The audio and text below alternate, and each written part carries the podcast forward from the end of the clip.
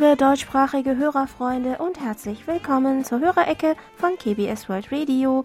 Aus Seoul begrüßen Sie wieder heute am 16. September To Young-in und Jan Dirks. Herzlich willkommen zur heutigen Sendung. Ja, schön, dich wieder im Studio zu hm. sehen, lieber Jan. Hm. Ich hoffe, du hattest angenehme Feiertage. Ja. Äh, Herbstmondabend, ne, auf dem, ja. bei uns auf der Dachterrasse mit Tee und Keksen oh. und dann der runde, große Vollmond hinter den Wolken hat er sich ja, ja ab und an blicken lassen. Ja. Das war schon sehr stimmungsvoll. ja, wie war es denn bei dir? Also nicht so romantisch wie mhm. bei dir. Also die ersten zwei Feiertage waren etwas anstrengend, vor allem bei meiner Schwiegermutter. Die Nichte mhm. und der Neffe von meinem Mann wollten unbedingt noch mit uns Yunnori spielen, also mhm. dieses traditionelles, ähm, traditionelle koreanische Brettspiel, dessen Spielregeln ähnlich wie die von Mensch ärgere dich nicht sind. Wir hatten das Spiel ja auch einmal in der Rubrik Hallo Wochenende mhm. vorgestellt. Vielleicht erinnern sich noch einige Hörerfreunde daran. Ähm, normalerweise wäre das Spiel ja wohl in anderthalb Stunden zu Ende gegangen, aber wir hatten noch die Bedingung hinzugefügt, dass wir beim Spielen nur Koreanisch und kein Englisch oder andere Fremdsprachen benutzen.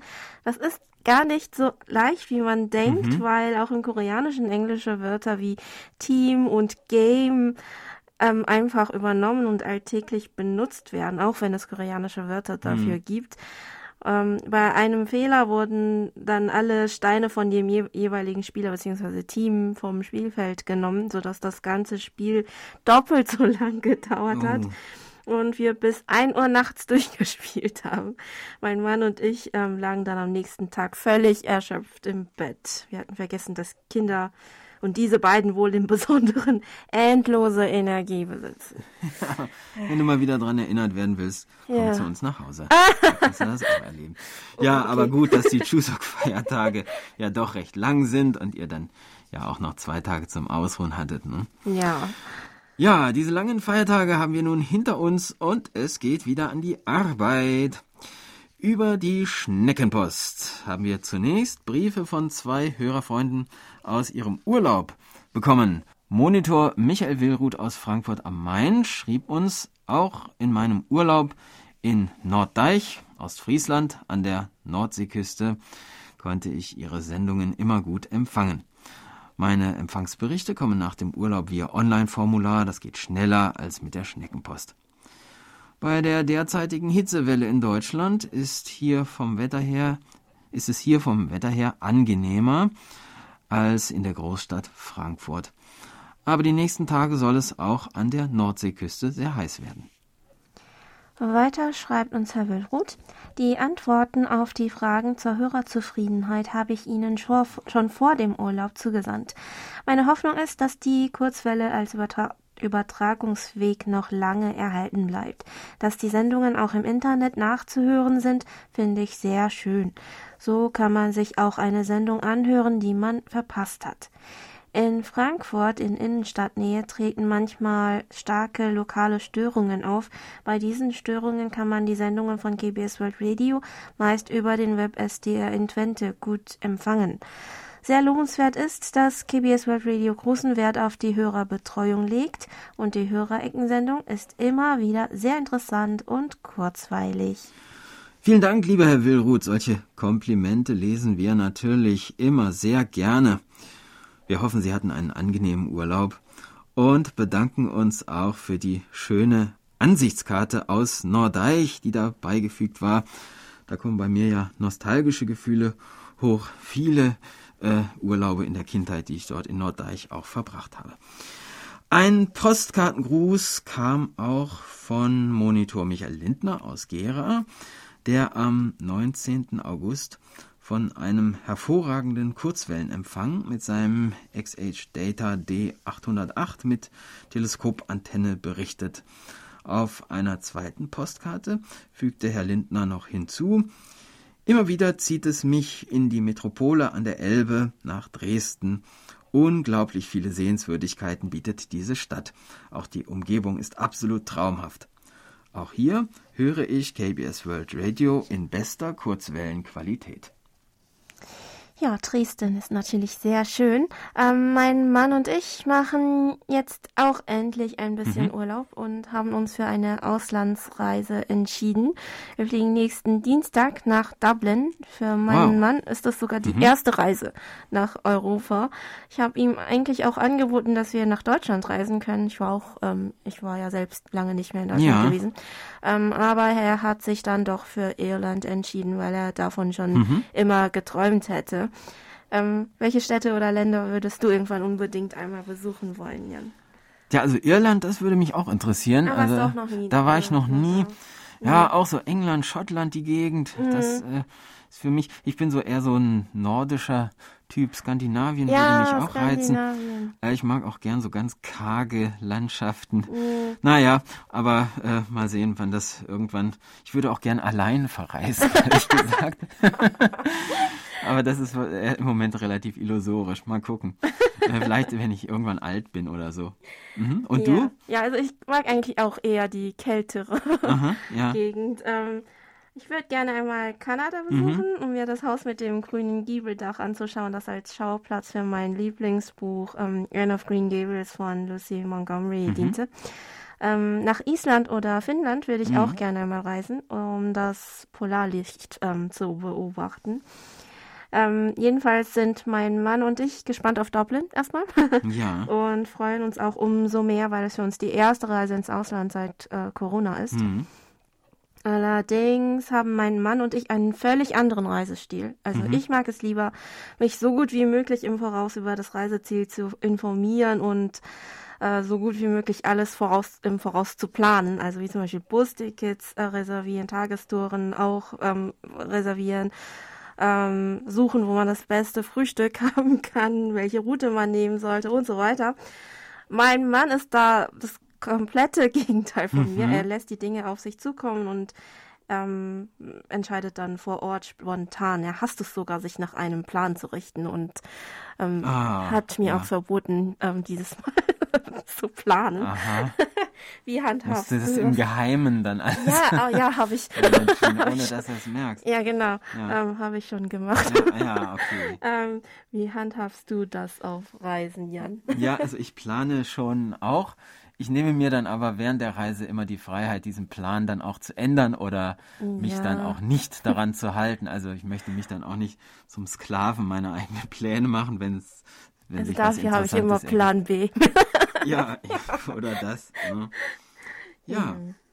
Aber ja, ich bin ähm, auf jeden Fall trotzdem froh, dass wir diese mhm. Reise noch machen können. Ja, schön. Ähm, da sind wir, da bin ich auch mal gespannt, was unsere Hörerfreunde besser mhm. finden, eigentlich. Also sorgfältig geplant oder einfach drauf los. Wir freuen uns auf Ihre Beiträge, liebe Hörerfreunde. Und es geht weiter mit der digitalen Post. Monitor Heinz-Günther Hessenbruch aus Remscheid meldete über unsere German-Adresse, dass er uns am 2. September mit seinem Lextronics E1 mit Stabantenne mit Symbol 43433 hören konnte. Herr Hessenbruch fragte uns außerdem noch, ob Diabetes auch in Korea als Volkskrankheit gilt, ob Krankenkassen Therapieprogramme anbieten und was man äh, gegen Diabetes tut, außerhalb von Medikamenten. Mhm. Ja, während das früher nicht der Fall war, wird Diabetes heute auch in Korea von vielen als Volkskrankheit betrachtet. Die Zahl der Diabetes-Patienten ist nämlich in den letzten Jahren stark gestiegen.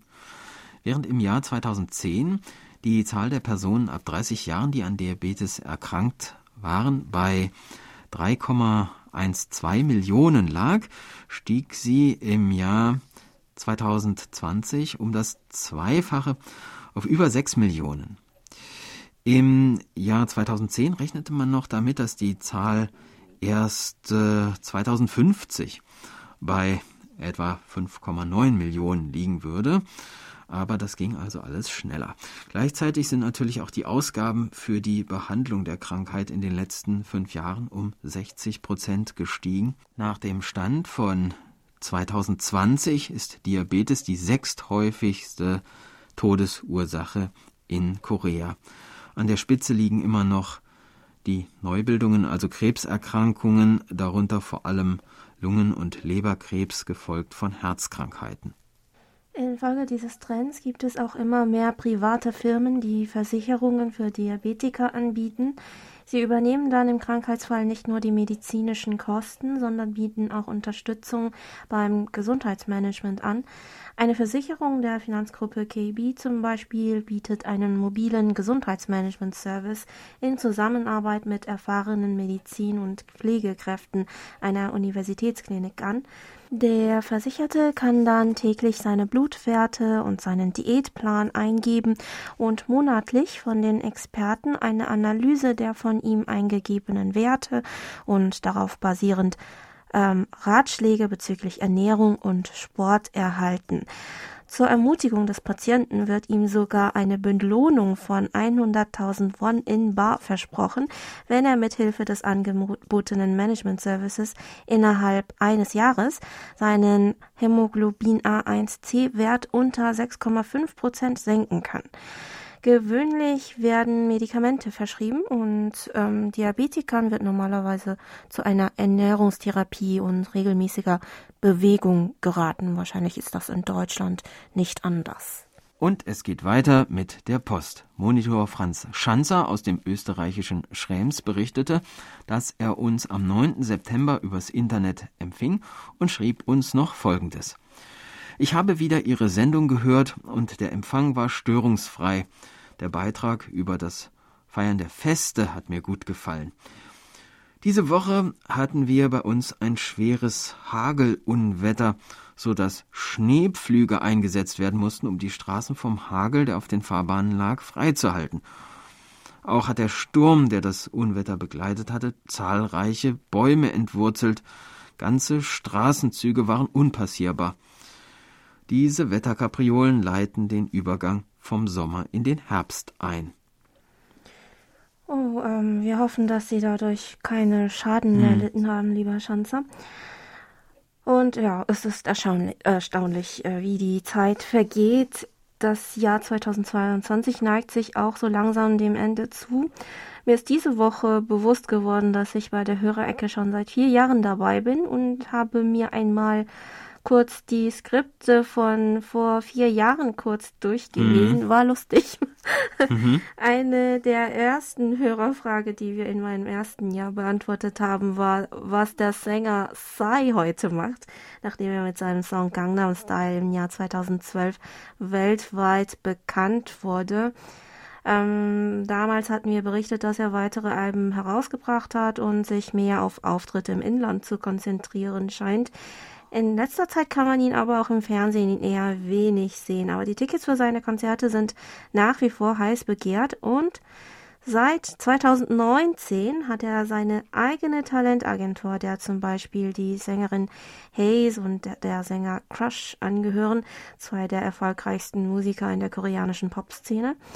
Ähm, dann gab es auch Fragen, ob wirklich 90 bis 95 Prozent der Südkoreaner unter 20 Jahren kurzsichtig seien oder ob es Städte in Korea gibt, die nach Personen benannt wurden oder ob es auch in Korea die Sommerzeit gibt. Die Frage zur Sommerzeit fanden wir übrigens auch schon damals interessant, sodass wir die Antwort noch einmal zur Info hier wiederholen.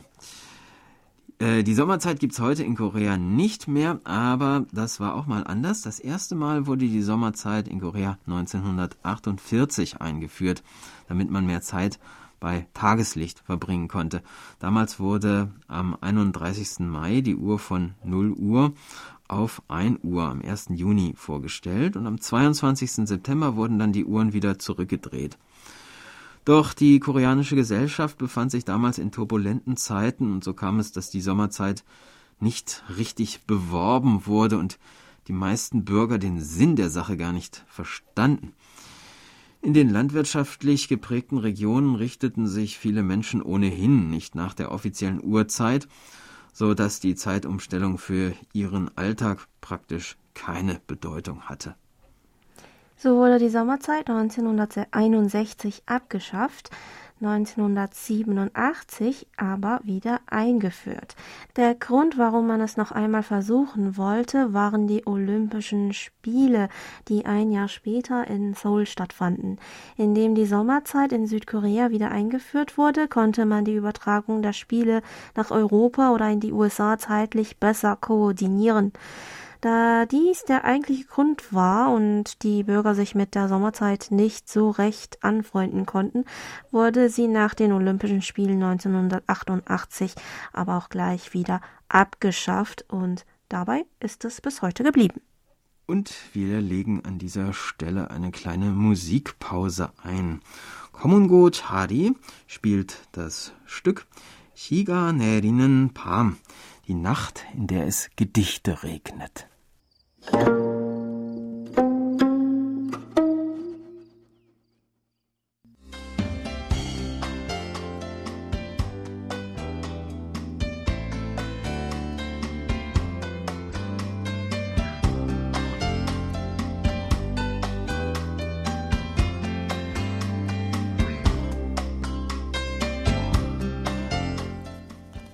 Und nun kommen wir zu den Medientipps. Auch diese Woche ein herzliches Dankeschön an Monitor Erich Kröpke für die Zusammenstellung. Die Medientipps für die kommende Woche sind nur kurz und bestehen aus Dokumentationen über Nordkorea, schreibt Herr Kröpke. Am Sonnabend, dem 17. September, wiederholt NTV ab 16.10 Uhr die zwei Dokumentationen mit dem Titel Nordkorea im Kopf des Diktators aus dieser Woche. Weiter geht es bei NTV am nächsten Donnerstag, das ist der 22. September. In Nordkorea hautnah um 22.05 Uhr geht es um das Atomprogramm Nordkoreas und um Spionage und Sabotage durch Cyberkriminalität. Eine weitere Folge von Nordkorea hautnah folgt um 23.30 Uhr. Thema dann die Stabilität oder Instabilität des Regimes. Am Ende steht die Frage, wer der Nachfolger von Kim Jong-un sein könnte. Das waren die Medientipps und es geht weiter mit der Post. Alfred Albrecht aus Emmendingen berichtet, dass er uns mit seinem Grundig-Satellit 2000 mit Teleskopantenne am 19., am 26. und 31. August jeweils mit Simpo 5x4 empfangen konnte. Von Monitor Lothar Rennert aus Berlin haben wir seine Empfangsberichte von der letzten Augustwoche und vom 4. September erhalten. Vielen Dank. Am 4. September hatte Herr Rennert einen Kurzwellenempfang von SINPO 5x4, was uns im Vergleich zu den vorigen Empfangswerten positiv aufgefallen ist. Wir hoffen, die Empfangsqualität ist auch an den nächsten Hörtagen so geblieben. Am 9. September meldete Herr Rennert, dass er das deutschsprachige Programm übers Internet zu hören versucht hat, was aber leider nicht geklappt habe. Wir hoffen, dass es sich dabei nur um ein vorübergehendes Problem gehandelt hat, aber falls der Internetempfang dauerhaft nicht möglich sein sollte, wären wir Ihnen dankbar, wenn Sie uns am besten mit einem Screenshot noch einmal auf das Problem hinweisen könnten, lieber Herr Rennert. Regelmäßige Empfangsberichte gab es diese Woche wieder von Monitor Burkhard Müller aus Hilden. Vielen Dank dafür. Am 9. September konnte er uns mit seinem Reuter RDR 50C mit 13 Meter Drahtantenne und T-King und Koch Antennentuner mit Simpo 55445 empfangen, wobei der Empfang insgesamt sehr angenehm und melo melodisch gewesen mhm. sei, auch wenn gegen Ende zunehmend verrauscht. Am 11. September berichtete Herr Müller von einem guten Empfang mit ein bisschen Fading. Gemeldet hat sich auch Hans-Peter Themann aus Fuldatal, der mit seinem Mini-Empfänger Belka DX mit Stabantenne am 2. September einen Empfang von SINPO 55433 verzeichnete. In seiner E-Mail fügte er noch hinzu, herzlichen Dank für die QSL-Karte Juni mit den Urlaubswünschen und Juli. Ich freue mich immer sehr, wenn Post von Ihnen bei mir eintrifft. Empfangen habe ich die Sendung auf dem Campingplatz Gut Horn in Waging am See. Bis auf die Schwankungen war die Sendung gut zu empfangen und aufzunehmen. Interessant war der Beitrag über den Mondlichtmarkt in Hallo Wochenende. Das freut uns. Vielen Dank, lieber Herr Themann. Eine weitere E-Mail kam von Edwin Reibold aus Wilhelmsfeld, der uns mit seinem Grundig-Satellit Professional 400 mit Teleskopantenne am 9. September mit Simpo 44344 gehört hat. Außerdem schrieb er uns noch, auch dieses Jahr habe ich wieder an der Umfrage zur Hörerzufriedenheit teilgenommen. Ich hoffe, es haben schon viele gemacht bzw. machen es noch, damit die Kurzwellenausstrahlung auf Deutsch beibehalten wird. Herzlichen Dank, lieber Herr Reibold. Auch Monitor Nuri Streichert aus Hildesheim, der am gleichen Tag einen Kurzwellenempfang von SINPO 5x4 hatte, teilte uns mit, dass er ebenfalls bei der Umfrage mitgemacht hat. Dazu schrieb er uns noch, ich dachte schon, ich hätte die Hörerumfrage, die ich dieses Jahr für wichtiger denn je halte, verpasst. Ich bin gespannt, ob und wie die Programmverantwortlichen auf die Kritiken reagieren.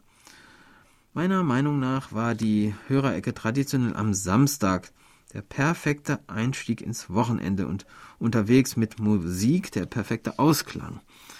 Jetzt heißt es warten, bis die Ergebnisse kommen. Ja, dieses Jahr könnten die Ergebnisse ein bisschen später veröffentlicht werden als sonst, da die Frist verlängert wurde, was bestimmt eine gute Nachricht ist für Hörerfreunde, die sich vielleicht, wie Herr Streichert, gerade Sorgen gemacht haben, dass sie die Umfrage verpasst haben könnten. Wie wir bereits letzte Woche angekündigt haben, wurde die Frist bis zum 30. September verlängert, sodass Sie noch ein bisschen Zeit haben. Zur Umfrageseite gelangen Sie weiterhin über das große Banner ganz oben auf der Startseite. Die Ergebnisse der Umfrage sind nicht nur ausschlaggebend für den Erhalt der Kurzwellenübertragung, sondern auch für eine bessere Qualität des deutschsprachigen Programms. Wir hoffen, dass äh, die verlängerte Frist noch zu einer höheren Teilnehmerzahl beitragen kann und bedanken uns für Ihre Unterstützung. Herr Streichert berichtete uns in seiner E-Mail außerdem noch Folgendes. Leo und Norbert geht es gut, mir auch, da ich mit meinem zukünftigen Mann täglich schreibe. Und die Musikallee Stilgitarre läuft auch gut. Die Juli Musikallee hatte 19 Empfangsberichte, die August Stilgitarre 18. Diesen Montag lief die neue Musikallee und am 18. September läuft direkt nach Korches Radio ab 13 Uhr UTC die Wiederholung der Sendung auf 6070 Kilohertz. Übrigens habe ich noch eine Frage. Ihr sagtet in Hallo Wochenende, dass während der Feiertage alle Geschäfte geschlossen sind. Bei uns sind am Sonntag Geschäfte im Hauptbahnhof offen. Ist das in Korea auch so? Ja, an den großen Feiertagen wie am Neujahrstag oder dem Erntedankfest nach dem Mondkalender machen viele Geschäfte in Korea zu, aber nicht alle. An den restlichen Feiertagen machen sogar die meisten auf, weil viele sich dann auch mal für einen Ausflug entscheiden oder lieber in Restaurants essen, als zu Hause zu bleiben. Die Läden am Hauptbahnhof haben an den Sonntagen eigentlich immer offen, es sei denn, der Ladeninhaber entscheidet sich dagegen. Außerdem gibt es ja die 24-Stunden-Läden, die tatsächlich nie schließen. Solche findet man vor allem an Straßen, wo den ganzen Tag ein hohes Menschenaufkommen herrscht. 24-Stunden-Cafés von äh, Kaffeeketten gibt es auch. Auch viele Bars und Speiselokale öffnen bis spät in die Nacht, also so bis zwei, drei Uhr oder mhm. sogar bis früh morgens. Anschließend haben sie dann aber bis nachmittags geschlossen. Vor allem in den Großstädten muss man sich in Korea eigentlich also ja, keine Sorgen machen, ob man noch irgendwo etwas einkaufen oder essen bzw. Unterhaltung finden kann.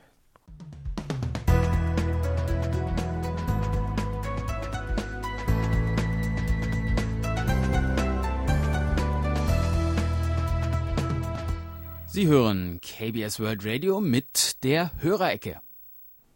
Geburtstagsecke. Diese Woche gehen unsere Glückwünsche an Manfred Schieder in Wien, Ulrich Wicke in Felsberg, Walter Bayer in Illingen, Ralf Thorstenberger in Leipzig, Christian und Paulina Milling in Euskirchen, Rainer Englert in Bruck-Eichsing und Oliver Füller in Simmern. Im Namen der Redaktion und von Monitor Bernd Seiser gratulieren wir allen ganz herzlich zum Geburtstag und wünschen Ihnen alles Gute. Und das tun wir mit Musik Pom Yoram Karl Kjol singt Bravo My Life.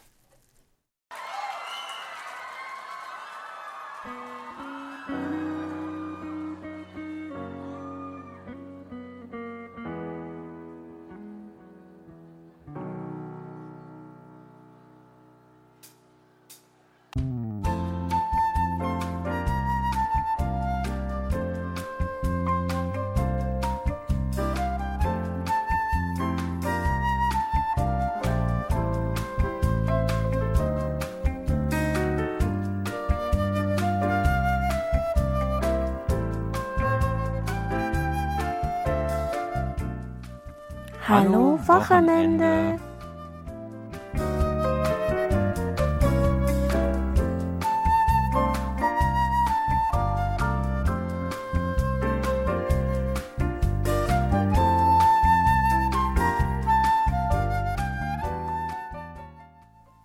Vor ein paar Wochen stand ich an der Bushaltestelle und wartete auf meinen Bus nach Hause, als ein roter Doppeldeckerbus vorbeifuhr.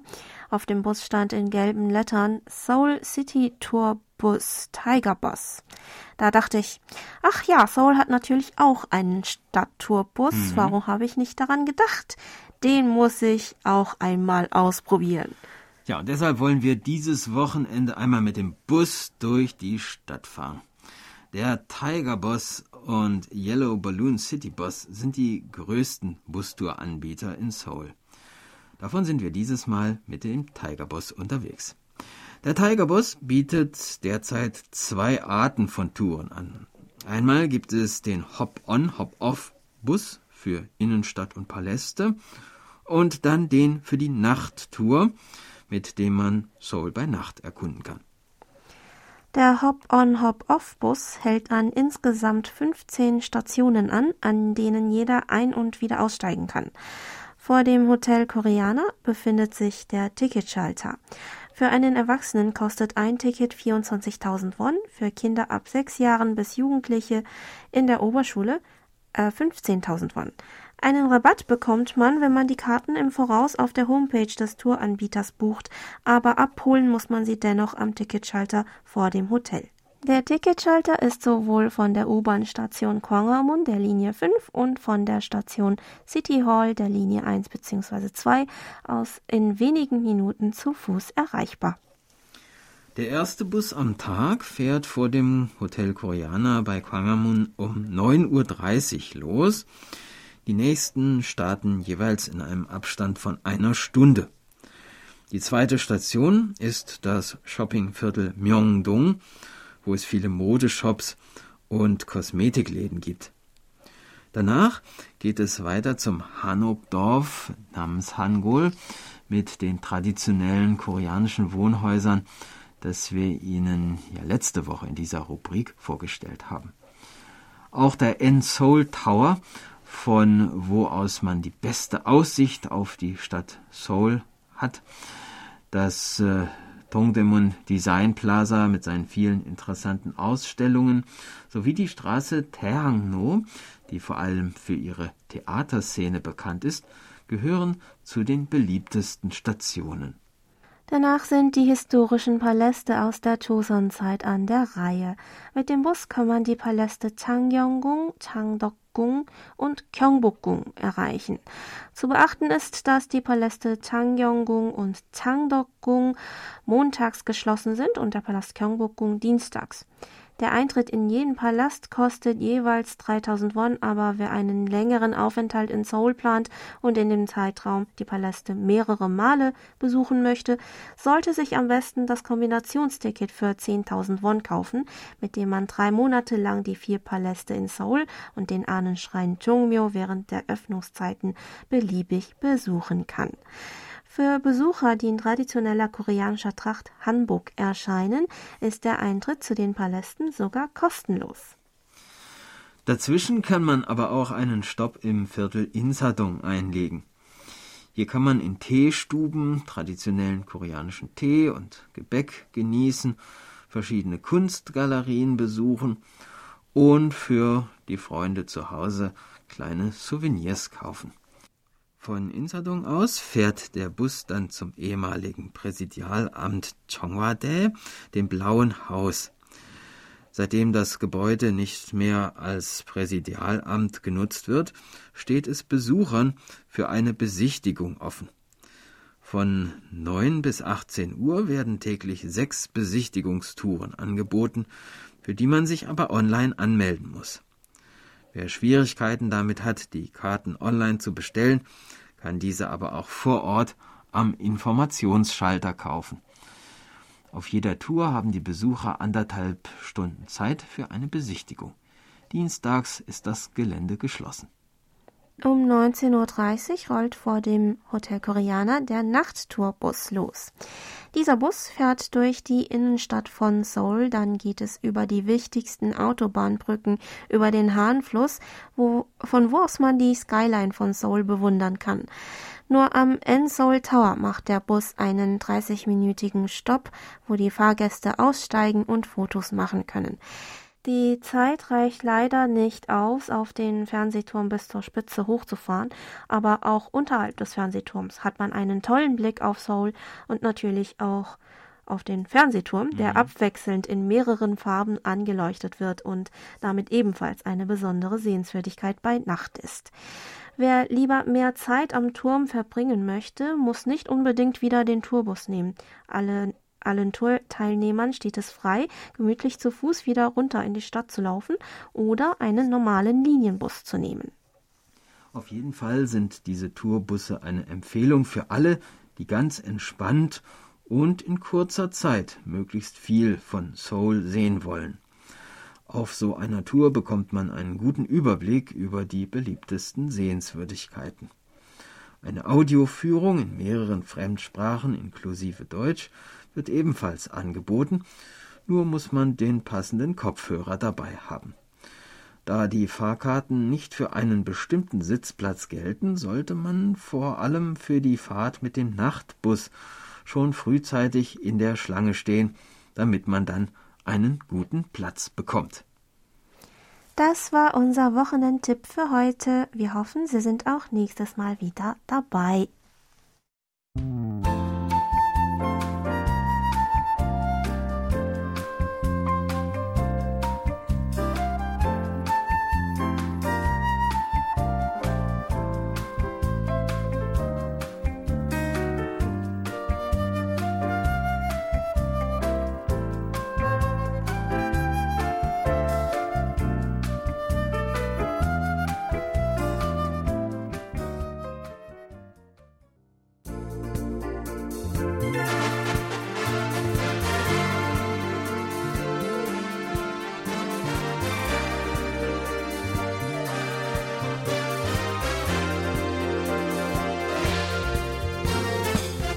Das war's mal wieder für heute. Vielen Dank fürs Zuhören und ein schönes Wochenende wünschen Ihnen To Young In und Jan Dirks. Tschüss und bis nächste Woche.